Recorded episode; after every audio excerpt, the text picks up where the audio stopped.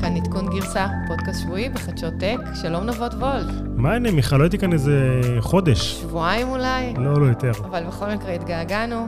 אה, הרבה חדשות השבוע, נתחיל בכתבה אה, מעניינת מאוד של ה-Wall Street Journal, שנקראת איך להפוך את התמי 4 או את מכונת הקפה לווירטואלית, ובאמת אה, להכניס את אווירת המשרד אה, הביתה לכל המשתמשי זום למיניהם.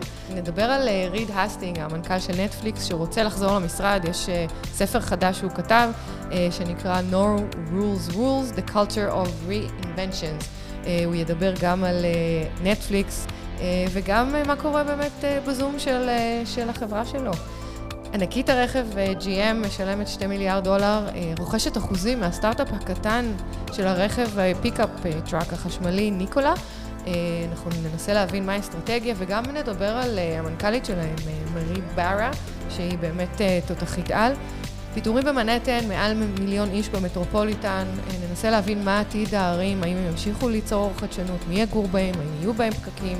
אה, וקצת brainstorming אה, על אה, האם נחזור לעבוד בעיר או שנשאר בפרברים. ולסיום, עונת ה-NFL מתחילה ביום ראשון, 80 אלף איש של איצטדיון יהיו ריקים, נדבר על אפקט הסאונד ועל זה שהשחקנים משנים את המשחק שלהם, כי שומעים אותם בקבוצה המתחרה, אין קהל, שקט. אז נבות, מה שלומך?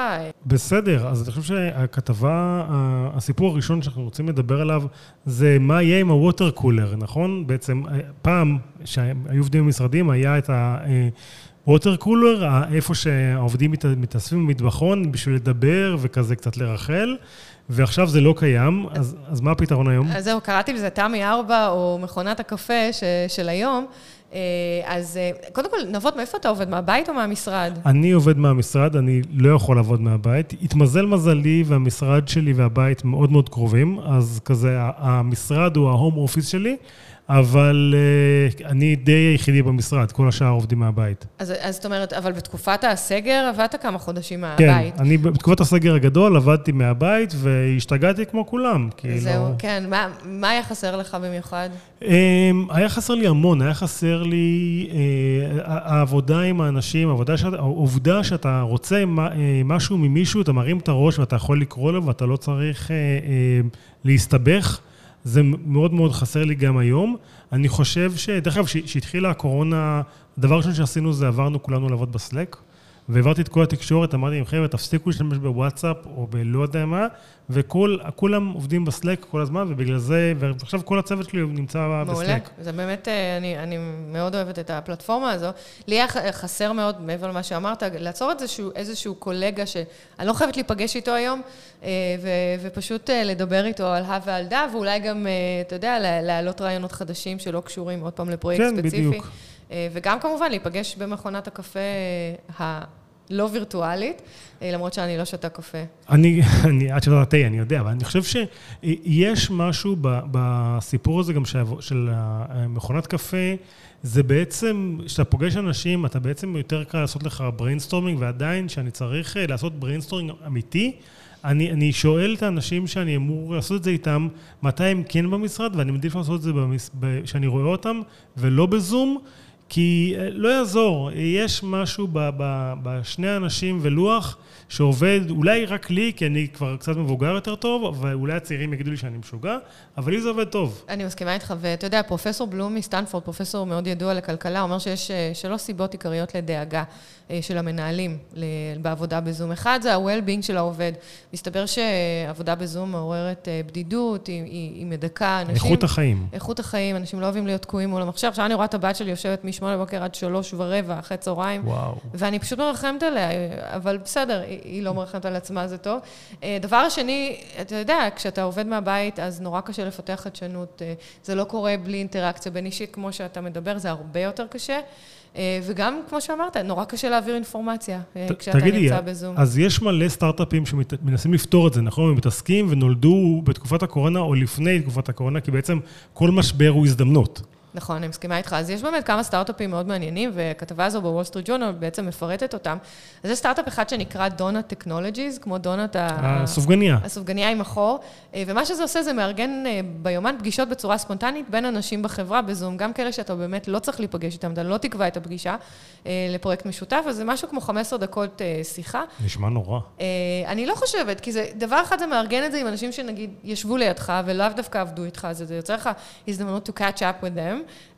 או שזה יכול להיות, אתה יודע, זה יכול לעשות לך פארינג עם אנשים שאתה לא מכיר מהארגון. כן, אבל זה קצת אונס את הסיטואציה, לא יודע. אבל נפות, זה מפתיע אותי שאתה אומר שזה נשמע נורא, לי זה נשמע נורא מגניב, כי זה נותן לך הזדמנות באמת להכיר אנשים בארגון, אה, ומי יודע, אולי כשתחזור אה, לעבוד, זה, זה ישמש אותך לטובה. דרך אגב, אה, זה גם טוב ל onboarding, שאנשים אה, מצטרפים אוקיי. לחברה, ולא מכירים, ואין להם הזדמנות להסתובב במסדרונות. אז לפני הקורונה, בשביל זה השתמשו. נכון, onboarding, שאנשים חדשים מצטרפים לחברה, יש כזה נוהל שאתה נפגש עם זה וזה וזה וזה וזה, ואתה קורא את זה וזה וזה, וגם אתה מקבל את התרבות הארגונית של החברה, ועכשיו זה נורא קשה לעשות את זה מרחוק. אני יכול להגיד לך שאני גייסתי לא מעט אנשים בתקופת הקורונה, שלא ראו את המשרד אף פעם. כן, כלומר, זה מאוד הם, עצוב. הם, כן. אין להם את ה brand, אין להם את ה identity, לא את ה culture, והם גם לא מכירים את האנשים. נכון. אז יש עוד חברה אחת שנקראת הולווי, אה, כמו מסדרון, והיא מפעילה וידאו. פעם ביום לעשר דקות, הוידאו שלך עובד, וכל אחד יכול להעביר, אה, לבוא ולהגיד שלום, שזה... זה חברות? זה נשמע לי פרויקט של סטודנטים בסיום כזה... אז, אז מסתבר שזו חברה, יש כבר 900 חברות, אה, חברות גדולות שמשתמשות בזה.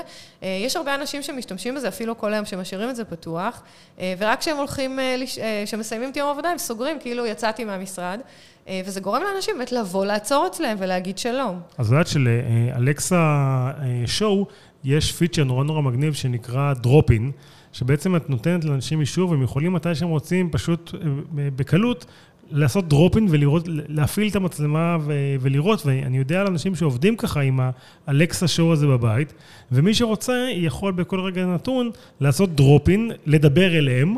או גם להסתכל עליהם, וכלומר להפעיל איתם שיחת וידאו, שזה בעצם מדמה את העולם הזה של כן, ה... כן, זה נשמע מאוד דומה, למרות שכשהמצלמה לא, לא משדרת, אז אתה עושה דרופין, אתה צריך להציק למישהו, אבל כשמישהו נמצא במצלמה כל הזמן, אתה יודע, תחשוב שאתה נמצא במשרד באיזשהו קיוביקל או בחדר עם חלון שקוף, אנשים יכולים לראות אותך, זה לא שאתה מנסה להחביא משהו. כן. אז למה לא להשאיר את המצלמה פתוחה בעצם, אנשים יבואו וישאלו שאלות ויגידו לך, אה, לא רק שלום ואהבה, אבל אה, אתה יודע, זה בעיקר לענייני כן, עבודה. כן, נראה לי מוזר להיות עם מצלמה פתוחה כל הזמן, אבל יכול להיות שזה רק אני.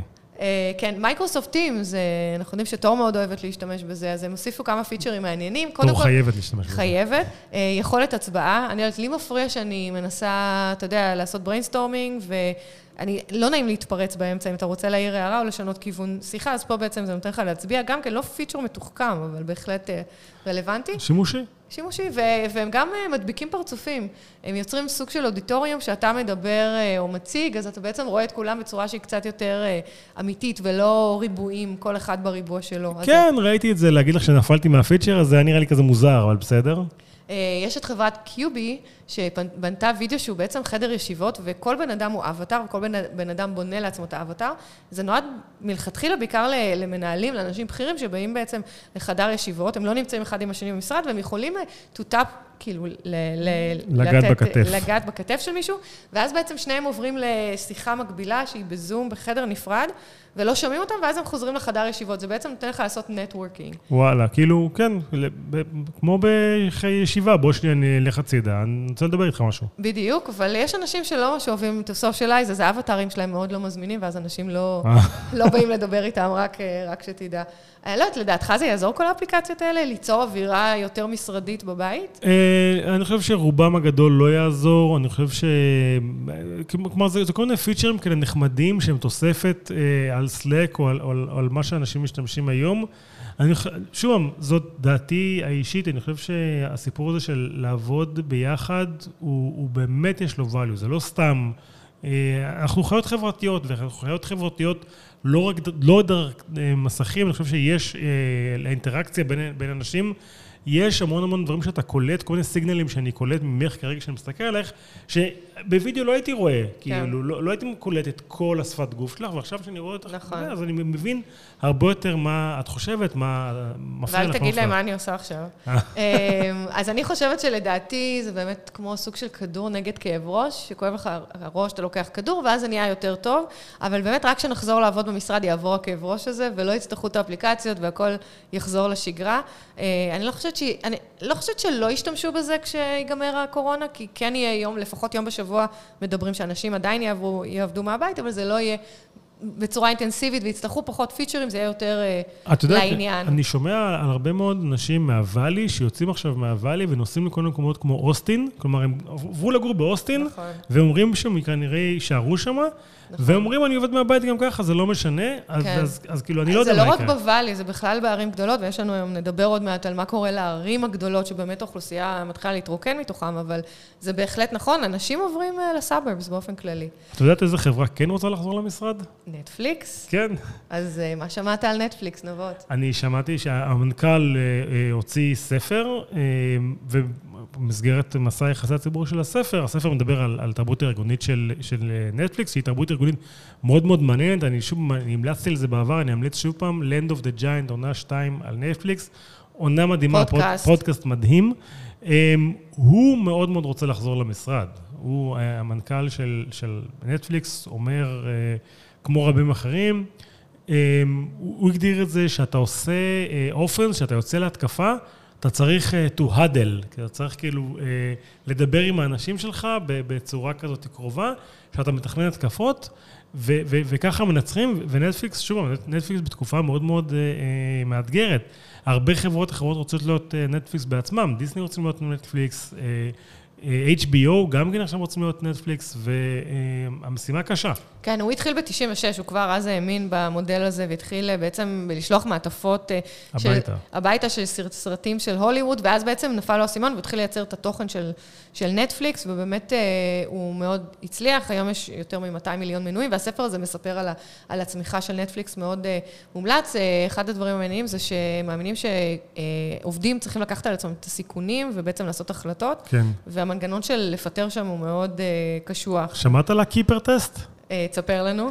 קיפר טסט זה מבחן אה, שייכות, שכל מנהל צריך לעשות על העובדים שלו פעם בכמה זמן, האם העובד הזה הוא העובד הכי טוב לתפקיד, שמתאים לתפקיד, ואם העובד לא עובר את הקיפר טסט בעיני המנהל, אז המנהל צריך להחליף אותו. עכשיו, המנהלים האלה עושים, עושים את זה גם על עצמם.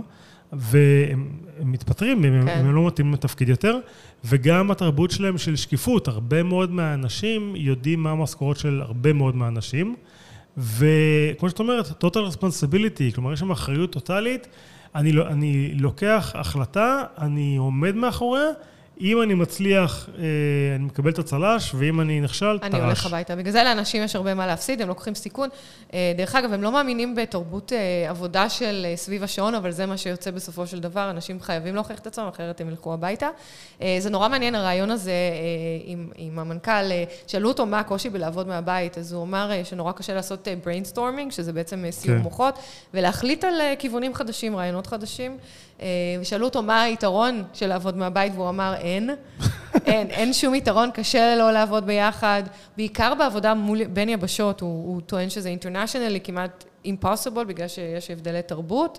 Uh, הוא שאל מתי, uh, שאלו אותו מתי יחזרו אצלכם לעבודה במשרד, והוא אמר 12 שעות אחרי החיסון. וואלה. אחרי שימצאו חיסון, שזה היה נורא מעניין, והוא אמר איך ייראה הימים אחרי הקורונה, אז הוא אמר שמבחינתו יעבדו ארבעה ימים במשרד. ויום אחד מהבית. ויום אחד מהבית.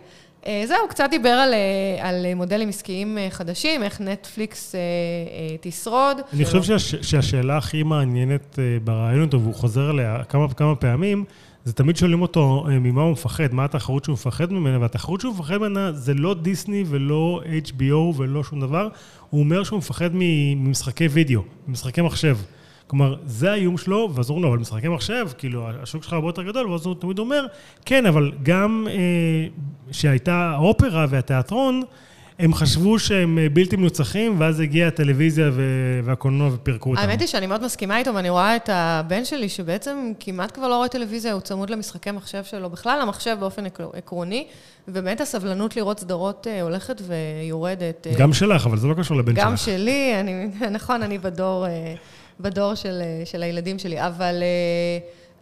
כן, זה, זה בהחלט משחקי מחשב תופסים המון זמן בימינו, אני לא מתחברת לזה אישית. אני הלוואי והייתי יכול. אני כל פעם שיוצא אקסבוק חדש או פלייסטיישן, אני אומר, אני אקנה ואני אכנס לזה, ואני לא מצליח. אני כאילו לא... אין לך זמן, מה לעשות? הילדים לוקחים את כל הזמן, והילדים שלנו משחקים, אנחנו מטפלים בהם והם משחקים במחשב. בדיוק.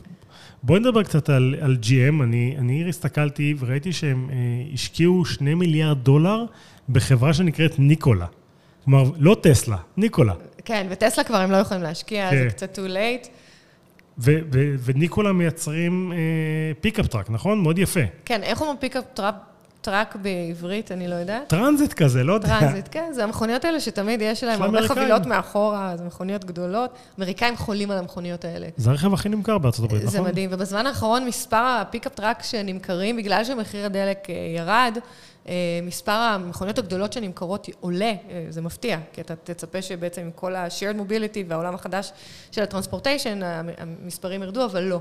זה לא נכון. את יודעת, יש פרק מאוד מעניין של Planet Money, שמדברים איך pickup truck נהיה הרכב הכי פופולרי בארצות הברית. אז אנחנו ממליצים לשמוע. לגמרי. אבל במקרה הזה, GM משקיעה בניקולה, שזה באמת חברת סטארט-אפ מפיניקס, שבעצם מפתחת pickup truck חשמלי, זאת אומרת רכב חשמלי. GM מקבלת בתמורה 11% מניות החברה, וזכות בעצם לייצר את הרכב, לספק לו חלקים מרכזיים, כגון הבטריה. זה מדהים, כי המניה של GM עולה, היא מגיעה לשיא של שישה חודשים בעקבות ההשקעה הזאת של ה-2 מיליארד דולר, ובאותו יום טסלה יורדת ב-21%, שזה קצת, קצת מבלבל. מטורף. את, את חושבת שהסטארט-אפ הזה יש לו סיכוי? אז תראה, קודם כל, בוא, בוא, כדי להבין אם יש לי סיכוי, בואו ננסה להבין למה זה מפתיע, למה ההשקעה הזו היא מפתיעה. אז קודם כל, ניקולה הוא סטארט-אפ מאוד קטן, הוא מפיניקס, הוא עדיין לא, לא מוכר מכוניות, אין להם שום הכנסה משמעותית, והוא יחסית צעיר. זה דבר אחד. דבר שני, אתה יודע, מי חשב שאנשים שאוהבים pickup truck ירצו pickup truck חשמלי, זה לא עושה רעש, אין לזה את האפקט של, אתה יודע, האמריקאים. אבל גם ה Cybertruck של טסלה, הוא גם כן pickup truck. נכון, אז, אז, אז זה אחת הסיבות שבאמת GM החליטו להיכנס לשוק הזה, ואתה יודע, טוענים ש-GM מביאה פה המון המון ידע, ובאמת עושה השקעה מאוד גדולה, לא רק פיננסית, אלא גם מבחינת אופרציה ו-supply chain. אז קודם כל, הם לא שילמו מזומן לעסקה הזאת, הם בעצם הולכים להשקיע את הכסף הזה, הם תורמים את הסכום הזה לא מזומן, אלא הולכים לבנות מפעלים חדשים. כדי לייצר את הרכב ולהשתמש בבטריות שהם בעצמם אורזים, הם לא, אין להם תאים משלהם. הם אמורים לקבל בחזרה כארבעה מיליארד דולר, ועוד 11 אחוז ממניות החברה, לפי החישובים. הטכנולוגיה אבל של הסטארט-אפ הזה, ניקולה, זה משהו שאין ל-GM? אז זהו. החברה מתקדמת, GM. נכון, אבל אז, אז לפי, אם אתה קורא, אתה יודע, אז אתה רואה, אז טוענים של, כן, של-GM יש הכל, ובעצם אין סיבה שהם יצטרכו את ניקולה, אבל מסתבר שלניקולה יש הרבה, הרבה טכנולוגיות שהן יותר קונקטיביטי, זאת אומרת, חיבוריות במכוניות, כל מה שקשור ל-over-there updates, אתה יודע, הרכב נהיה בעצם מחשב, ואיך אתה בעצם מעדכן גרסאות. כל הדברים שקשורים יותר באמת בדיגיטל ומחשבים ותקשורת וסייבר, ופחות דברים שקשורים ברכב עצמו. אני מניחה שיש גם הרבה דברים שקשורים ב-Power Electronics, שזה בעצם כל ההנאה של הרכב החשמלי, שזה גם יש לניקולה, אבל GM מן הסתם גם מתקדמים, הם השקיעו בשנים האחרונות יותר מעשרה מיליארד דולר בתוכנית הרכב החשמלי שלהם. שזו חברה סופר בלו צ'יפ כזה, אולד אמריקה, ויש שם גם מנכ"לית חדשה, נכון? היא לא כזו חדשה, היא כבר מ-2014, למעשה הצטרפה לחברה שהיא תותחית על, היא מהנדסת חשמל במקצועה. אה, אז בגלל זה את חושבת שהיא תותחית על. היא תותחית על, כי אתה יודע, אתה לא רואה הרבה נשים שהן מנכ"ליות של חברות רכב, אני פגשתי אותה לפני... ועוד GM, GM. ועוד GM, פגשתי אותה לפני שנתיים, הייתי בתחרות במרוצים. GM באמת הייתה ספונסר של התחרות, והיא נתנה את הפרסים, והוזמנו בחברה ליר שעבדתי בה, הזמנו בעצם להעניק את הפרסים, והיא קטנה נורא וחמודה, ואתה באמת בחורה חבל על הזמן.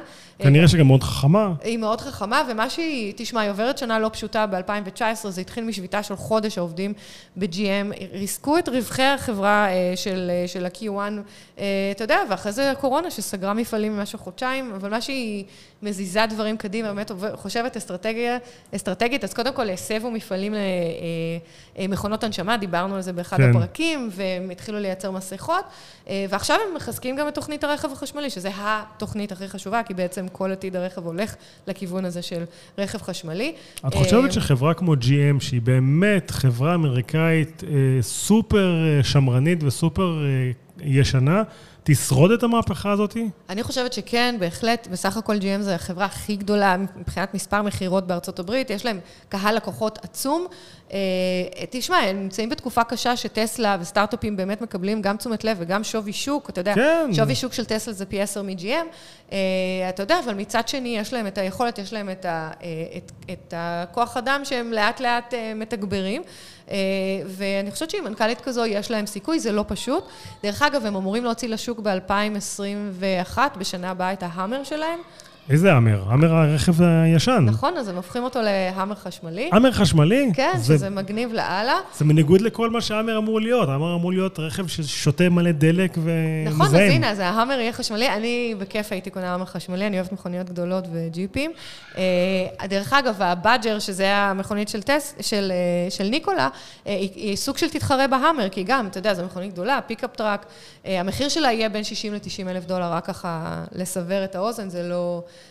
זה לא מחיר זול. אז אני חוזרת לשאלה שלך, האם ניקולה, סטארט-אפ, יחזיק מעמד? תשמע, זה מדהים בשבילהם, ההשקעה הזאת, זה מחזק את ה brand שלהם, זה נותן credibility, ש-GM מאמינים בהם, קרדיביליטי למשקיעים נוספים.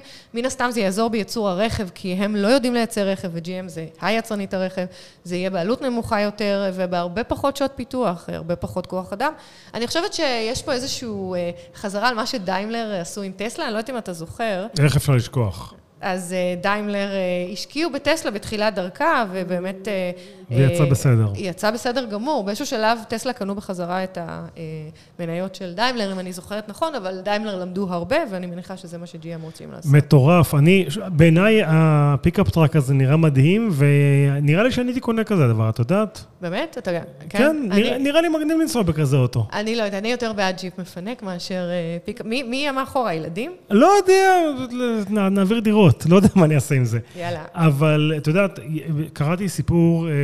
שוב, אנחנו מדברים הרבה על הקורונה, וזה, וזה קשור לזה גם כן, על זה ששוק של האירוח בניו יורק איבד 44% מהעבודות בזמן הקורונה, שזה מספר מטורף. מדברים על, על כמעט חצי מיליון עבודות שהלכו לאיבוד. ולא ברור מתי הם, הם יחזרו, נכון? כן, אני קראתי שיש גם מעל 200 אלף עובדים שפוטרו בתחום התחבורה, ועוד יותר מ-200 אלף עובדים בתחום המקצועות החופשיים, כולל פיננסים, כולל טק.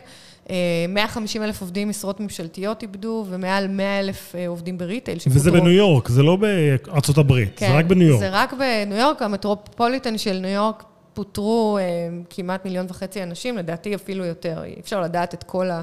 את המספר האמיתי. שזה, שוב, זה מספר מטורף, מיליון וחצי מובטלים בניו יורק, באזור ניו יורק, זה, זה מספר מטורף. אני, אני חושב שיש פה איזשהו משהו שהעיר משתנה לחלוטין, נכון? כלומר, העיר לא תחזור להיות מה שהייתה. נכון, אתה, אתה יודע מה דיברנו על, על החברים שלך מהסיליקון וואלי שעזבו, אז ניו יורק זה בכלל, אנשים פשוט כן. עוזבים את העיר. אני מכירה חברה שגרה שם, והיא טוענת שבכיתה של הבן שלה היו 12 ילדים, עכשיו בתחילת ספטמבר התחילו ארבעה. וואלה. זאת אומרת שהרבה אנשים עוזבים את העיר, הם עוברים לפרברים. אני, שוב, אני חושב שהסיפור, הסיפור הזה גם התחיל לפני זה, אני, אני זוכר עוד אפילו לפני הקורונה, שהלכתי ברחוב במנהטן, ממש חודש לפני שהתחילה הקורונה, וכמות החלונות ראווה הריקים בעיר היא גדולה. נכון. כלומר, הסיפור הזה של, של לקנות ברחוב, הוא היה כבר, הוא דימם לפני. בגלל המעבר לקנייה באינטרנט. נכון, והיית רואה כל מיני חברות כמו פלאטון, פתאום לקחו איזשהו כזה עולם תצוגה, שהם לא מכרו שם שום דבר, הם רק אותם המכשירים שלהם בעיר ועוד, אז עכשיו גם המסעדות ו- ושוק האירוח אה, הלך. זה נכון, ואתה יודע, הרבה, הרבה מהאזורים, החנויות הריקות בעצם הפכו לחנויות קונספט, כל מיני חברות שרוצות להראות אה, משהו נורא ספציפי, שהוא מוצר חדש כמו פלטון, אבל גם חנויות בגדים וגם אה, ריטל של תיקים, אז פשוט הם מייצרים איזושהי חוויה, איזשהו experience סביב הספייס הזה על הרחוב, אבל את המכירות עצמם הם עושים ב... כן, דייסון יש להם גם כן חנות קוטי בשדרה החמישית, שמראים שם משהו אבק כזה ענק. כן, זה הכל, אתה יודע, התחילו בזה אפל עם החנות אה, משחקים, שאתה נכנס ובעצם חווה את כל הפלטפורמה של המוצרים שלהם. לדעתך, יחזרו אנשים אחרי שיהיה חיסון? הם, הם יחזרו, אני לא חושב שהם יחזרו לאותו דבר. את יודעת, כשאני קראתי את הכתבה הזאת, אני הזכרתי בשנות ה-90 שפעם ראשונה הגעתי לניו יורק, והלכתי לחנות הענקית הזאת של נייקי, ולחנות הענקית של אה, סוני שהייתה אז, ועוד כל מיני חנויות כאלה ענקיות. וכאילו זה היה מדהים, ו- וכולם קנו שם דברים, וזה כבר לא, העולם הזה מת, העולם הזה של החנויות האלה כבר לא מה שהיה. נכון, מצד שני, פעם אחרונה שהייתי בניו יורק, במנהטן, אה, בעצם אה, הייתי עם הילדים, והלכנו לחנות של אדידס, הם שיחקו שם כדורגל. זה היה נורא נחמד. אה, יש שם ממש מגרש כזה קטן. אבל קניתם נעליים? בסוף, כן, קנינו וואלה. משהו. אולי היה לא נעים להשאיר, אתה יודע, אחרי ששיחקנו שם שעות, אבל... כן, קנינו. אה, אתה יודע, זה לא, זה, זה, אני מסכימה איתך שזה הולך ונעלם, אבל דווקא חנויות של, ה, של הקונספט כן נשארו. אתה יודע, הייתי בכנס, אה, לא הייתי, הקשבתי לכנס אה, מאוד מעניין, מעניין וובינר של Start-Up Nation. וואלה. Central, והם דיברו על היכולת של ערים, ערים להמציא את עצמם מחדש. ומה מה, מה הסיפור שם? אז זהו, זה היה מעניין. פרופסור יוג'ין קנדל, מנכ"ל Start-Up Central Nation, וגם הוא ראיין את פרופסור מאוד ידוע, אדוארד גלאזר מהרווארד.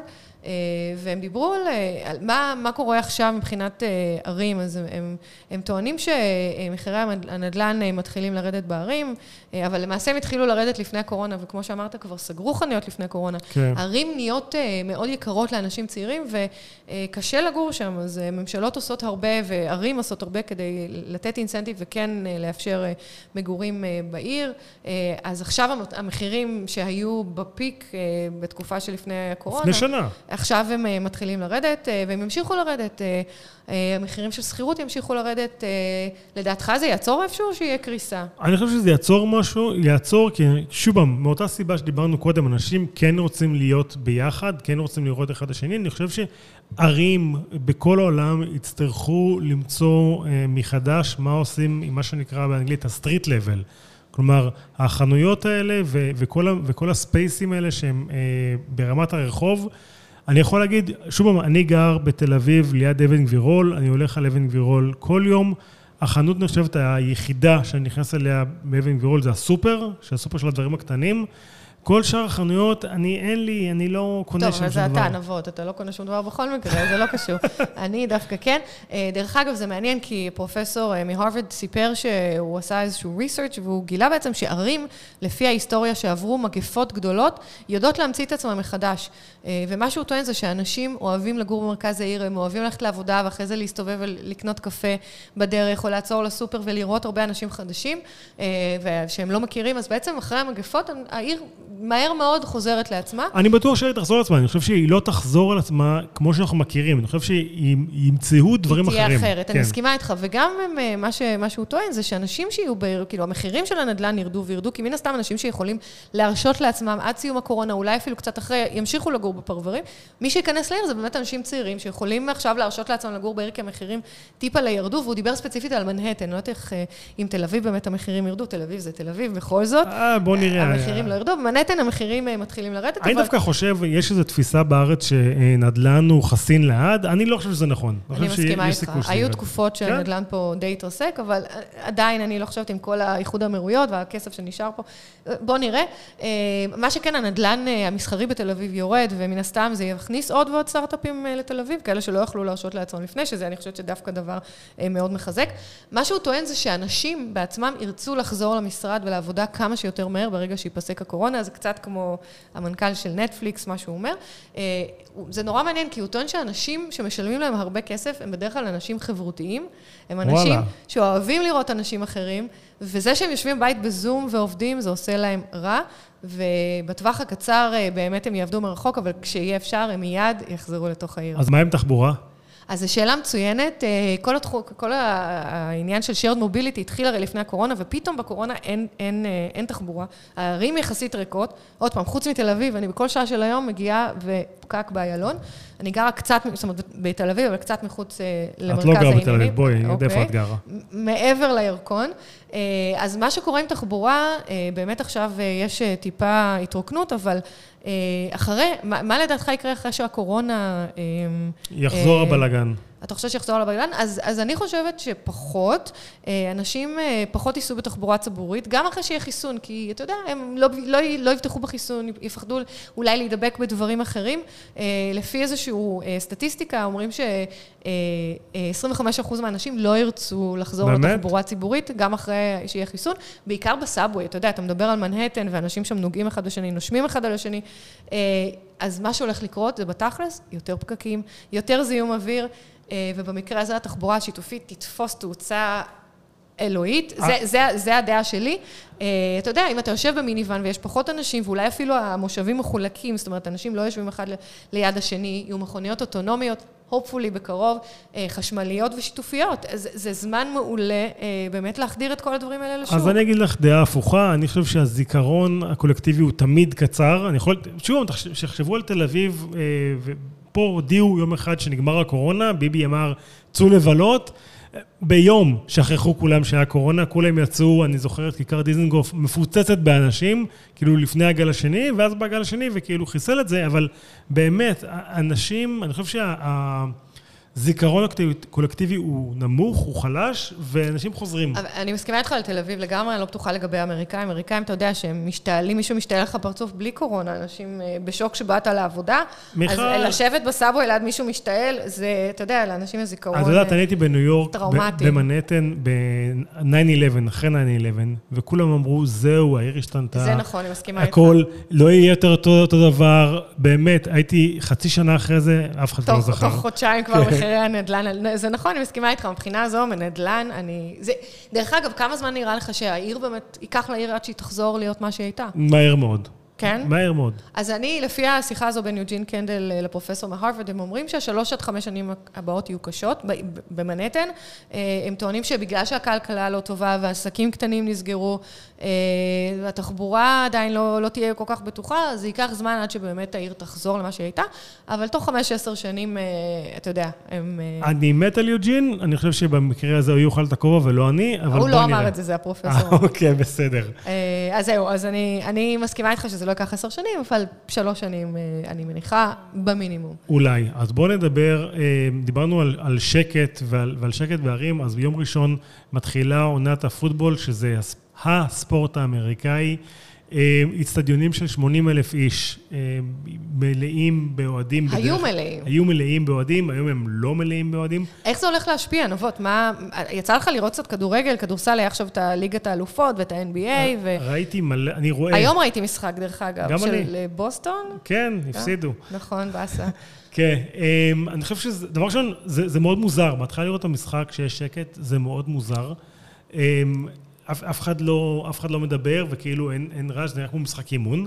אני חושב ש... אבל אין שקט, אה, שמים הרי, שמים, עושים blending לכל הרעשים. אז, אה... אז ב-NBA לא עושים את זה. ב-NBA... כן אה, עושים את זה. לא, ב-NBA, כן ב-NBA אה, זה הרבה יותר רגוע. בליגת האלופות שומעים רעש. עכשיו, יש עבודה חדשה של העורך וידאו, ממש אה, להיות עד למהלכים ולעשות ווליום של הקהל לפי המהלכים.